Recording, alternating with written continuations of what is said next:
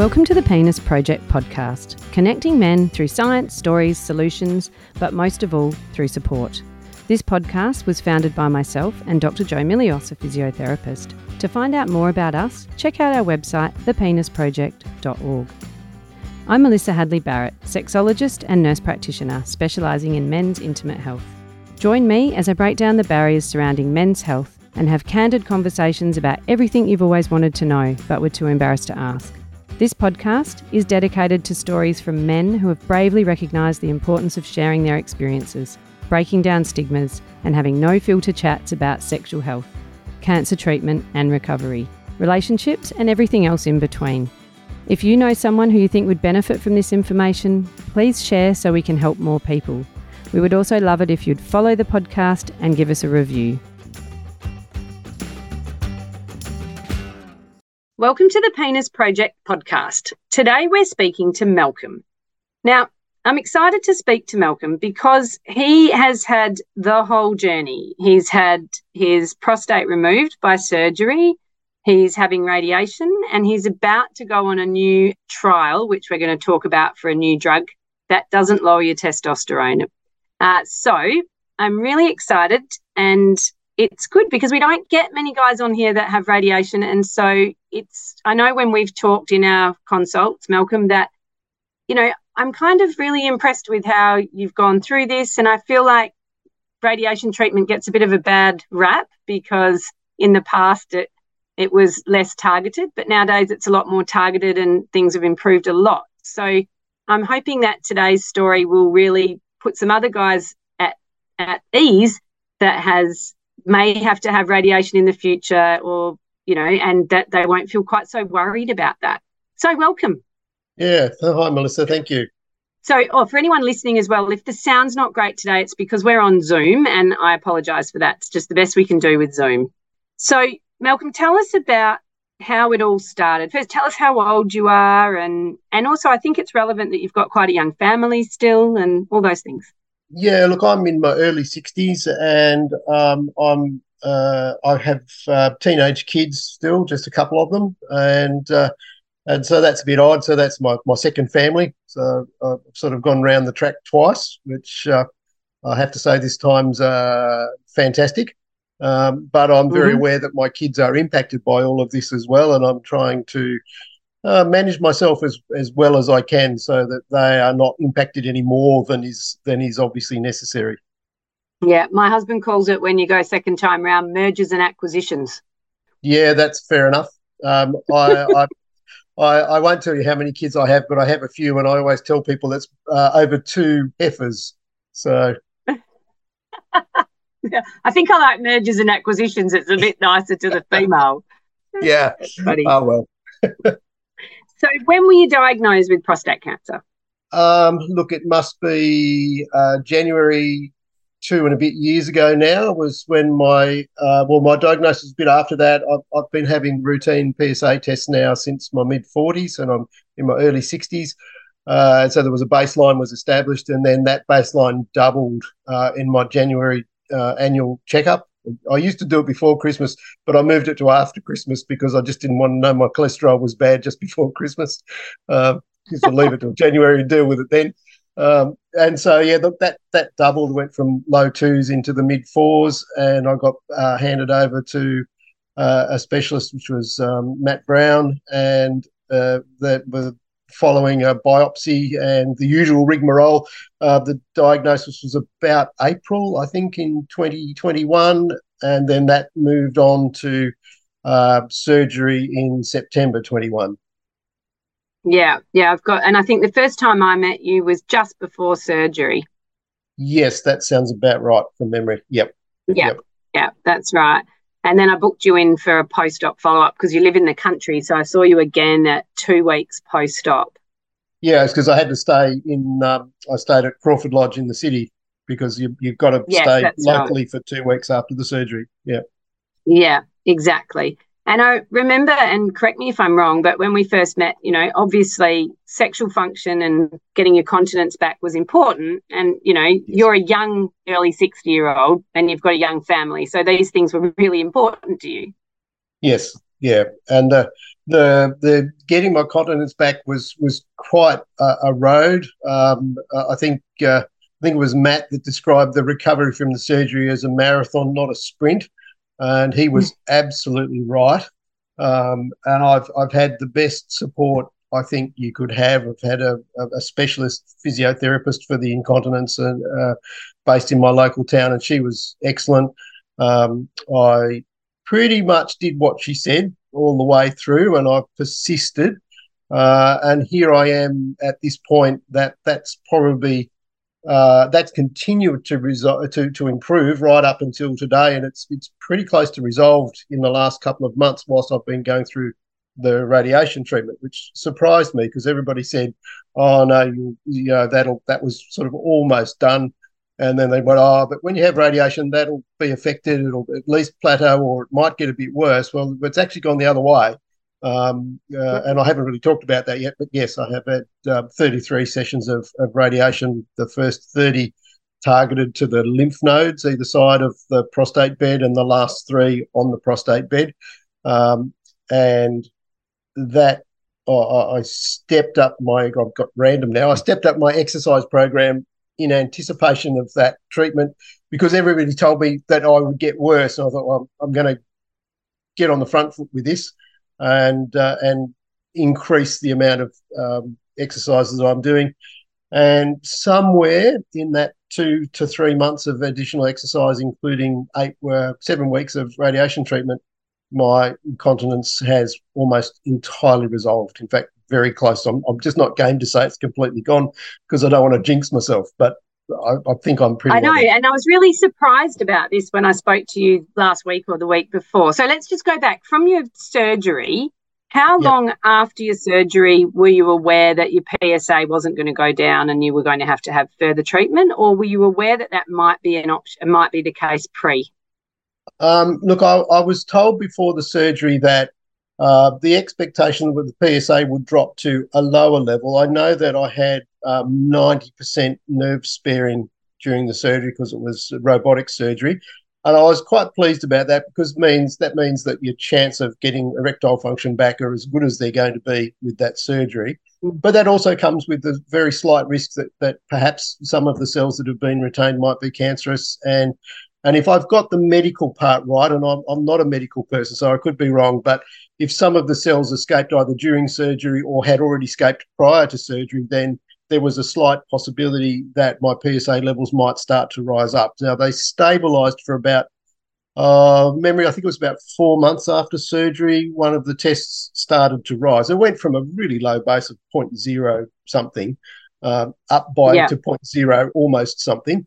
Um, and I then I had to wait for six months for it to get to point two before whatever whatever wherever the mass was in my body was big enough to be easily found under the um, under the PET PSMA scans. So that that six yeah. month wait was um, that was a very long wait. Yeah, it would have been. And because you had quite a high Gleason score as well, and we won't say what it was because we don't want other people with the same Gleason score to panic, but it was quite high. So you were yeah. at a higher risk straight after surgery, knowing that you might then have to have to go and have a bit of radiation to mop all this up. Yes. Um, and I think that if anything, anyone listening, probably the big thing I'd like to get on today is that, you know, prostate cancer, when treated and followed up and looked after, can be just a chronic illness like diabetes rather than a death sentence. And I think you're a perfect example of that. Like you had it out, it, it needed mopping up, and you're going through that motion now. Um, but you look mm. great, you know. And I know, and we're going to talk about how you felt, but you know, yep. you are on the road to recovery, and this is probably going to be a lifelong battle that you're going to fight. But there's no reason why you can't have a good quality of life whilst you do it. Yeah, uh, and I think that way back at the beginning uh, of this whole thing, um, I'm used to being in control of my world, and this has been a real shock to me to not be in control of this.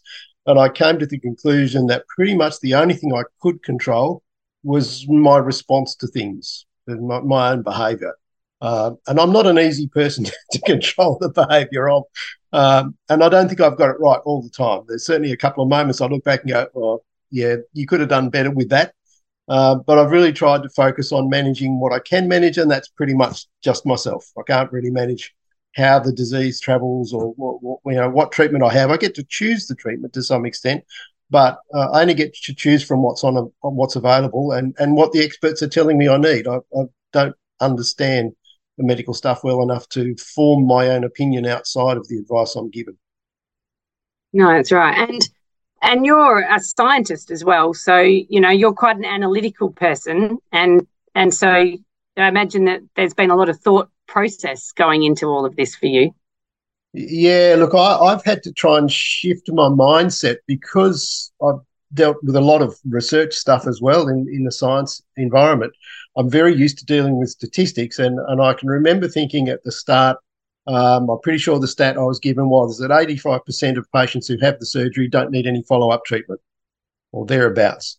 So I had the surgery, and then after the surgery, I was thinking to myself, well, I'm either in the 85% or I'm in the 15% that need more treatment. I wonder which group I'm in. And for four months, I thought I was in the 85%. And then suddenly I was in the 15%. Uh, and then with that long sort of six month wait, waiting for the next round of, of sort of medical intervention to actually start doing something to to uh, beat the cancer down rather than letting it grow, um, I became somewhat fixated on well, what about that of the fifteen percent? There must be a small percentage who who don't respond to the next lot of treatment and the next lot and the next lot, and this ends up with quite a sad outcome. And uh, mm. I've really had to put a lot of effort into shifting how I look at this and just shifting away from looking at the stats altogether and just looking. Uh, I, mean, I talk about being in the moment. I'm crap at being in the moment. I really am. But just trying to make the most out of every day because uh, I guess I somewhere along the line I came to the conclusion that if my days are limited, then the best revenge I can get on the world is to make everyone as good as possible. And so yeah. it then doesn't matter if your days are limited. If you're going to try and make today a good day, then you know your life's work is achieved. Um, yeah, I did hear um, Tim Minchin talking today, and I'm misrepresenting him. I, I, YouTube the talk that he did at a UWA um, graduation ceremony recently, where his his aim was effectively to say, whoever said life needs to have meaning and we need to have goals, what a load of rubbish that is. And so whilst I don't agree with that entirely, and that wasn't quite how he presented the talk, that was just one of the taglines he threw out at the front to get people's attention but really my goals have become much more short short term now. They're about today, not about 10 and 20 years time into the future. So when you finally did have this scan and you knew where it was, where yes. was it? Yeah, so it, it's turned out to be in the um, lymph nodes either side of the, what they now refer to as the prostate bed, so where the prostate was. Uh, but the first scan showed uh, a very slight shadow on my neck on one side.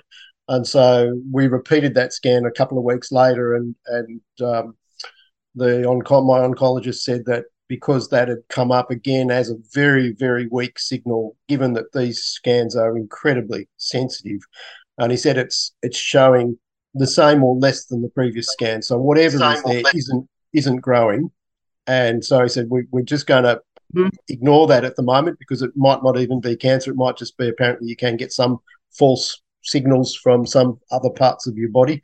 Uh, and so, uh, look, I trust him. Um, it's not growing, so we're not we're not dealing with that right now. If we have to deal with that later, we will. So then you chose to have the radiation, and the radiation. I I remember I said to you at the beginning when we talked about this that you know your erectile function had been getting better as you would expect after the surgery with a 90% um, yep. nerve sparing surgery and you'd been doing the rehabilitation program and because you're a scientist and you follow the rules you were doing everything perfectly um, well, and i know really. and you'd start using tools you were doing everything as you should be and i remember you were doing well and you were on target to get back to normal in that two year period and yep. then when you said you were going to have radiation i was like look bit of a Debbie Downer, wasn't I? I was like, look, it's all probably going to stop getting better now and go downhill, and you're probably going to be on injections forever now, and better to just accept that. Yeah. But you would have surprised me because things have continued to get better. And it's the same with your continence. That usually gets a bit worse too, but they've both got better. And I think that's a real eye opener for me because it makes me realize how radiation is coming a long way and they are much more targeted now and it's not such a big area and yeah so so talk about that talk about your yeah. how you felt having the radiation and yeah look i i was because i again i sort of try and mop up information from everybody that'll that'll tell me what's going to happen and, and you were clearly one of those people uh, and I, I had sort of focused on, you know, maybe implant surgery down the track, creating erections again for me as the, the probable future. And I was trying to get my head in the space of just accepting that that was going to be my future. And I probably had to some extent, mm. which has sort of taken the pressure off.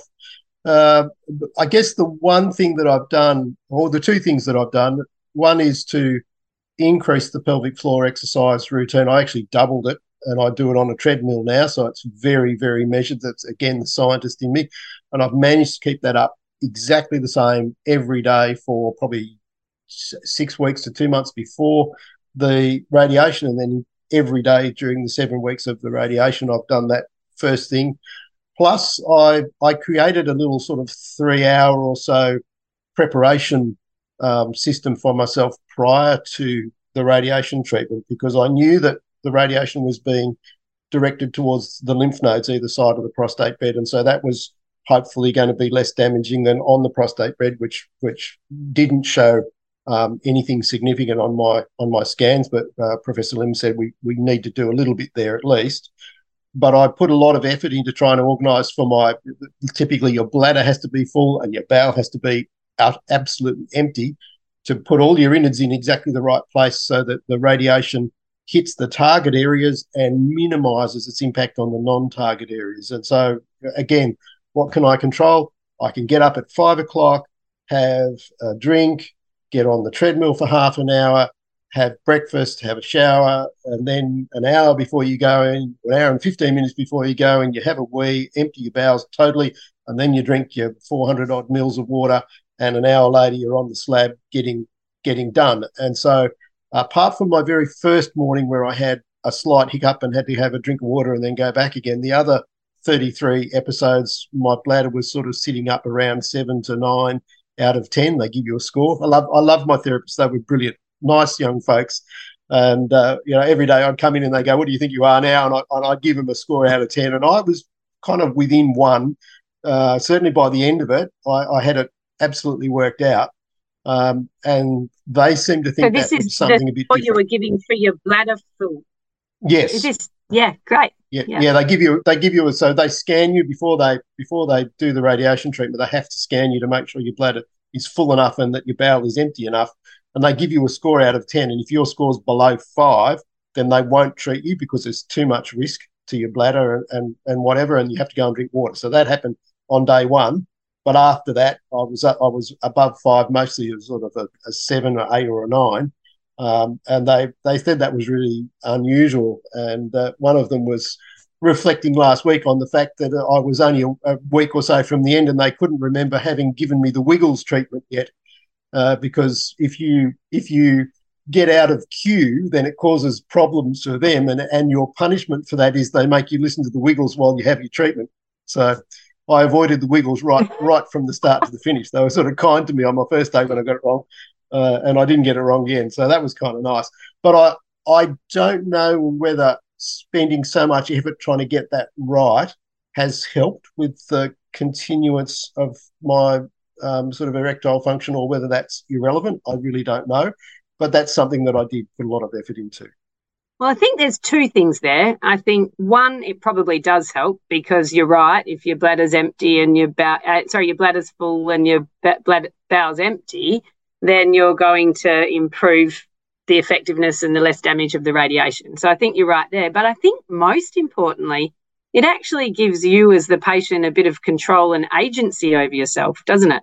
You know, like yeah, look, it, it was it was exhausting. I don't know how else to put it. Um, you know, all I've done for the last seven weeks, I worked for the first few weeks, and then I then I stopped work. I'm really glad I did because I'm I talked to some other guys at a support group just uh, last week who'd been through this, and they said, "Yeah, you come home, you've been to the hospital, you've you've had your drink, and you sit down and you're stuffed, and you just don't want to get up and move for the rest of the day. It's it's surprising how exhausting it is, given there's not a visible mark on my body, and I'm not in significant pain. It's a bit uncomfortable, but it's not like post surgery. It's not it's not that sort of um, hmm. uncomfortable mm. stroke pain at all. Um, but you kind of got to get yourself up and move around a bit. But but doing that half hour first thing in the morning, that's when I felt best. Straight out of bed, I wasn't sore. I was as energetic as I was going to be for the rest of the day. And and there is a fair bit of literature saying that maintaining an exercise level during that treatment is a good thing. So I was just absolutely hell bent on doing that. Yeah, well, there is. I mean, exercise is medicine. And I think Joe and I interviewed um, Rob Newton, who does a lot of research into exercise and how much that benefits people with prostate cancer for their longevity, their treatment regimes, and their mental health. So I think you're 100% right. And I think the biggest thing in any illness is feeling like you don't have any control. And what you've done is give yourself some control. Yeah, and and and as you recall, uh, Melissa, I think I saw you about oh, six weeks before I started the radiation treatment, or thereabouts, when I was in that phase of of of oh my goodness, something might be happening in your neck, which was uh, um, you know surprise. What the hell does that mean? Mm.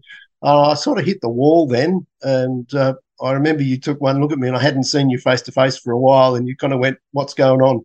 You don't look you don't look happy. You don't look good. Yeah. and, and and and anyway we decided to start me on that um, antidepressant which uh, which was really good. It, it, didn't make a lot of difference but my wife says i've started sleeping a lot better. So uh, and i think i've stayed on it so, I so far. on yeah and, and it did it did improve my sleep patterns. I, I think it's still um, look, sort of looking back on it, it's sort of something you look at over a period of a couple of months and go, well, what's the long term average? And yeah, long term, there has been a, a, a, change in the pattern of, of sleep that I've had. Uh, and I'm planning to stay on that now for another another couple of months until the next phase of my treatment is finished, and then I'll then I'll pull off it, see how I go. Medication started was um, agomelatine, and it's a very good antidepressant because it's you don't need to withdraw off it. When you stop, you can just stop. And the best thing about it is that it definitely improves sleep and it doesn't have a negative effect on sexual function. And so um, the brand name for it's Valdoxan, but the generic is agomelatine. And I just think I often prescribe it because it has the benefits of an antidepressant and this sleep assistance without the negatives that the traditional SSRIs we know of, such as weight gain, you have to withdraw off it, and sexual dysfunction. So I think, you know, and often when I prescribe that for men, they will say the same as you, which is, oh, I haven't really noticed a difference, but I can notice a difference in the way they are when they're interacting with me. And often their partners will say, no, they are better. They're sleeping better and they seem a little bit calmer. So I think it just helps take the edge off. And and I think that's really important because nighttime's the worst time you wake wake up and worry about what what might happen. Yeah, yeah, absolutely. You just wake up in the middle of the night and and um, did I worry? I don't think so, but I just couldn't get back to sleep. And so then that cascades into the next day. And so you don't yeah. have a good day the next day. So so I, I think that's been uh, really helpful for me. I, have I've never taken antidepressants before. Been through a lot in my life, but I've never actually got to a point where I felt that was um, necessary. Uh, but I'm quite glad that I did. So the next step for me, because um, typically uh, discussed with uh, Professor Lim that we would ordinarily do the radiation treatment and then I would have started on some type of uh, long-term or mid-term hormone treatment. Uh, but he has found an alternate for me in a in a drug trial of a new lutetium based drug, which lutetium is a transition metal for all of these who are scientific, and uh, I'm pretty sure it's radioactive transition metal, and it's somehow attached to those fancy drugs that find the prostate prostate antigen uh, on the outside of the cell in your body and attached to that. And because it's alpha radiation, it it kills off the flesh within about a millimeter of it or so. So it's useful for very sort of individual cells and very small clusters of cells, but probably not particularly useful for larger larger tumors. Would be my guess. But again, I'm not the medical person. But yeah, so I, have got a, a, a couple of injections of that coming. I hope in September uh, this year. I've still got to pass the final uh, physical before they uh, finally accept me into that, which is in the next couple of weeks' time. But I've already done a preliminary physical, and that's been all okay. So I'm quite optimistic that I will avoid the downside of the hormone treatments in the in the mid to longer term, and and hopefully this new treatment turns out to be the bee's knees that it appears to be, and will sort me out um, for good. Yeah, and I'm going to interview, hopefully, so anyone listening, one of the researchers in that lutetium trial soon. So we'll have a follow up. And then also, it'd be great, Malcolm, if after you've had those shots, maybe in six months' time, we could revisit and find out how you went with that and what the side effects were like. Because we know what the side effects of testosterone lowering treatment are. They work great to get rid of, um, to control prostate cancer, but the side effects aren't really good. So it will be great if we can, Mel, to like come back and chat to you about that again. Yeah, look, that that would be great. Um, as I say, I'm I'm really hoping that I, uh, as you say, my my my Gleason score was a bit on the high side, and it was all a bit of a bit of a scare at first. And um, I, I, remember Matt saying that I wasn't a lights and sirens case, but it was only one step below it. So um, that got my attention because all I had was numbers on a bit of paper. I haven't actually had any symptoms yet um, of, you know, urinary flow interruption or, or any of those. It was just caught through routine surveillance. So uh, I'm still waiting to have symptoms of prostate cancer. I, I, don't think I ever will. I ever will. Well, at least I hope I never will. Um, the treatment's been uh, pretty rugged at times, but again, you've got to look at it as a marathon. It's it's a long process. Uh, and I guess uh, I'll be coming out the under, other end of it in a few months' time, I hope. And I'm not sure if I'm going to be the same person as I was two years ago at the end of it. I don't think that's bad, but. Well, I'd been... be surprised if you were because no, it's a big change. Yeah, it, it is. And it's really, it really has made me question, um, particularly the sort of job that I have is quite uh, a busy job with lots of worry about other people's problems. And I'm just not quite sure I'm up for that anymore, but we'll see how that unfolds. Mm. So you're you were telling me when we were chatting before that you feel like a teenager again almost that you've got to like reevaluate where you're going in life now. Yeah, yeah, that's that's exactly right. It's uh, and it's not just this week. I think that has started much earlier this year. I've just sort of since the cancer's re-emerged and I've and I've known that I've got to have the radiation treatment, and then there's this sort of uncertain tale after that of you dot dot dot what happens next. And I'm only a few years away from retirement, and it's just it's really been um, on my mind about what what do I want to do with the rest of my life. And I think this is probably absolutely normal for any cancer sufferer, uh, but I've certainly spent a lot of time thinking about that in the last few months, and I can see that change is coming. But I, I think one of the best bits of advice I got uh, from uh, one of the social workers who works in this space was don't let the cancer make the decision for you. Wait till you've got in a position where the cancer is stable or in remission, and then make the decision for yourself at that point. And I think I'm probably, hopefully, I'm going to be lucky enough to be in that space later this year, uh, and then then I'll make the decision based on how I feel then. Yeah, and I think that's very good advice. You know, don't make the decision when you're in the middle of of the war. Wait until afterwards to decide what you're going to do next. Yeah, it's a funny old war because I'd sit around on the backside mostly and, and read books or, or talk to people. So, yes, it, it is. It is. Uh, it's, there's a lot of. Uh, there's a lot of sit around and, and wait with this. Uh, not not what I'm I'm used to. You know, yeah. organising the tactics and, and just getting out and as a with your family. Like, how has your partner and your children dealt with this? Because it's a big thing to see their vibrant, energetic father have to go through this. How's that been for them? Oh, look, you'd probably have to ask them. I, I think they they, it's very clear to me that um, it has impacted on them. Uh, particularly, my my dear wife has been an absolute rock in all of this, um, to the extent that you know recently she's sort of barred me from driving in a couple of things because I wasn't looking really all that robust for a few days. And, and, and I just looked at her and, oh, you're not my mum. And she would know, but you're not, you're not going to hurt yourself right now. So there, there's very clear signs that they are sort of grouping around me, if you like. And uh, my sister's involved as well. And even my dad, who's, who's got some limited capacity, it's very clear that he's trying to take the pressure off of me at the moment. Um, they seem to be having a relatively normal life, but when I look closely, I can see that they're also working around me uh, and trying to put me first at the moment, uh, even more than I do myself, which I, I find a little bit awkward. But uh, look, I've just had to. I've just had to go with it.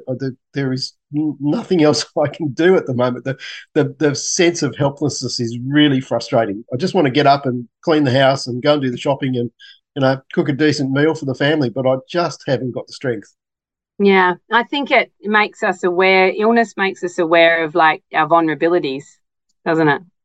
Yeah, yeah, very much, very much so. And I, I'm used to being, I'm used to being the one that's standing up when everybody else falls down. And, and, and I, I don't like this very much, but I've, I, it's forced me to reconcile the reality of, of where I am. And, I, and I'm still smiling, so I guess that's okay. Yeah. Well, I really appreciate you sharing this with us because, you know, as I say, you often hear just pretty crappy stories really about people that have been through radiation and everything else. And like I think, you know, you've got to this point and physically you've done pretty well. You've coped with the mental anguish of it all and, you know, onward and upward. And it's going to be really exciting to see how this new trial that you're on goes. And I mean, that's going to be life changing for a lot of men if if it works how they think it does. So I really appreciate you talking to us today, and we'd love to speak to you again in maybe six months' time and see how it's all gone. Was there anything else we haven't mentioned that you'd like to add? Mm, that's a good question. Um, I think that, that the last topic that you hinted on there was really about the impact on my family and my friends.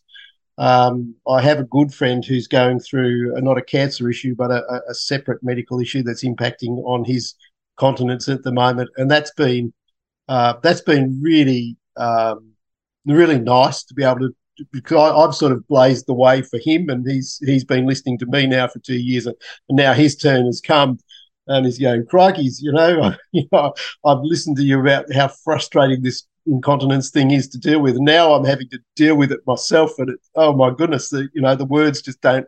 The words now have meaning for him, and so uh, I think my advice to people would be: um, look, reach out. There are support groups out there. There are people for support. It actually took me until um, about March, April this year before I actually started reaching out actively to find the support that has been there for me um, since before I had the surgery last year.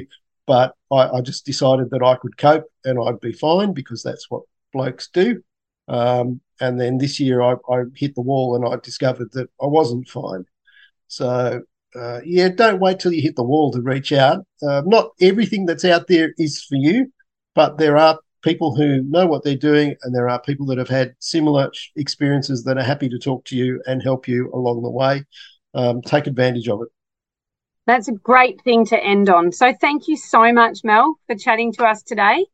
And yeah, I look forward to, well, I'll chat to you before in the next six months, but I look forward to interviewing you again in six months' time. Thanks very much. Great. Thank you. I hope you enjoyed today's episode. As a thank you for being a part of our podcast community, I have an exclusive subscriber offer for you.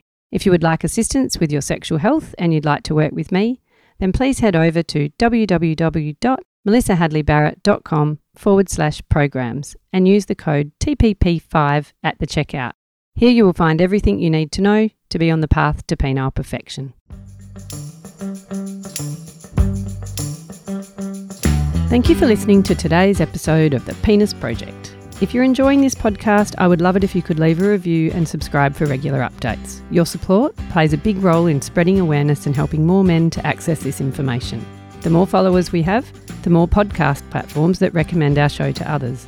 This might be just the place where your friend, brother, neighbour with lingering questions finally discovers the answers. Stay connected with me on social media and join the Melissa Hadley Barrett email list for news about upcoming podcast episodes, blogs, and lots more. If you have a personal story that you'd like to share or you're a health professional working in this field, I would love to hear from you. If you'd like to be a guest on the podcast or a listener with specific topics you'd like us to cover, please send me an email at admin at melissahadleybarrett.com. Thanks again for being a part of the Penis Project podcast community, and until next time, take care.